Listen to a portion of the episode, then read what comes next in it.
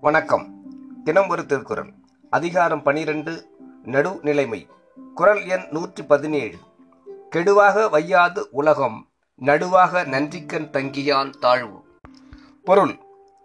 நடுநிலையில் பிறழாது பிறருக்கு நன்மை செய்வதில் நிலைத்து நின்றவனுக்கு ஒருவேளை தாழ்வு வருமாயின் அதனை உலகிலுள்ள பெரியோர் தாழ்வாக நினையார்.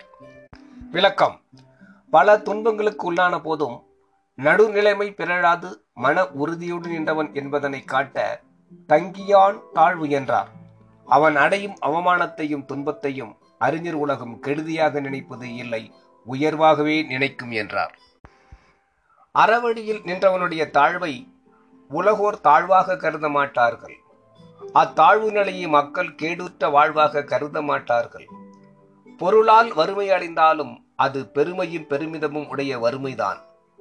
நடுநிலை தவறி நீதி கூறினால் எளிதாக ஆக்கத்தை பெற முடியும் என்றாலும் அங்கனம் அறம் பிழந்து மேன்மை அடைவோரை உலகம் தூற்றாமல் விடாது.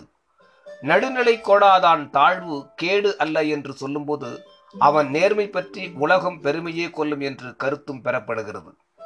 நேர்மையானவனது வாழ்வை வெளிப்படையாக பாராட்டாதவரும் உள்ளுக்குள் அவனை பற்றி வியந்து அவன் மேல் பெருமதிப்பே கொள்வர் என்று தெய்வப்புலவர் கூறுகிறார். நன்றி. நாளை சிந்திப்போம்.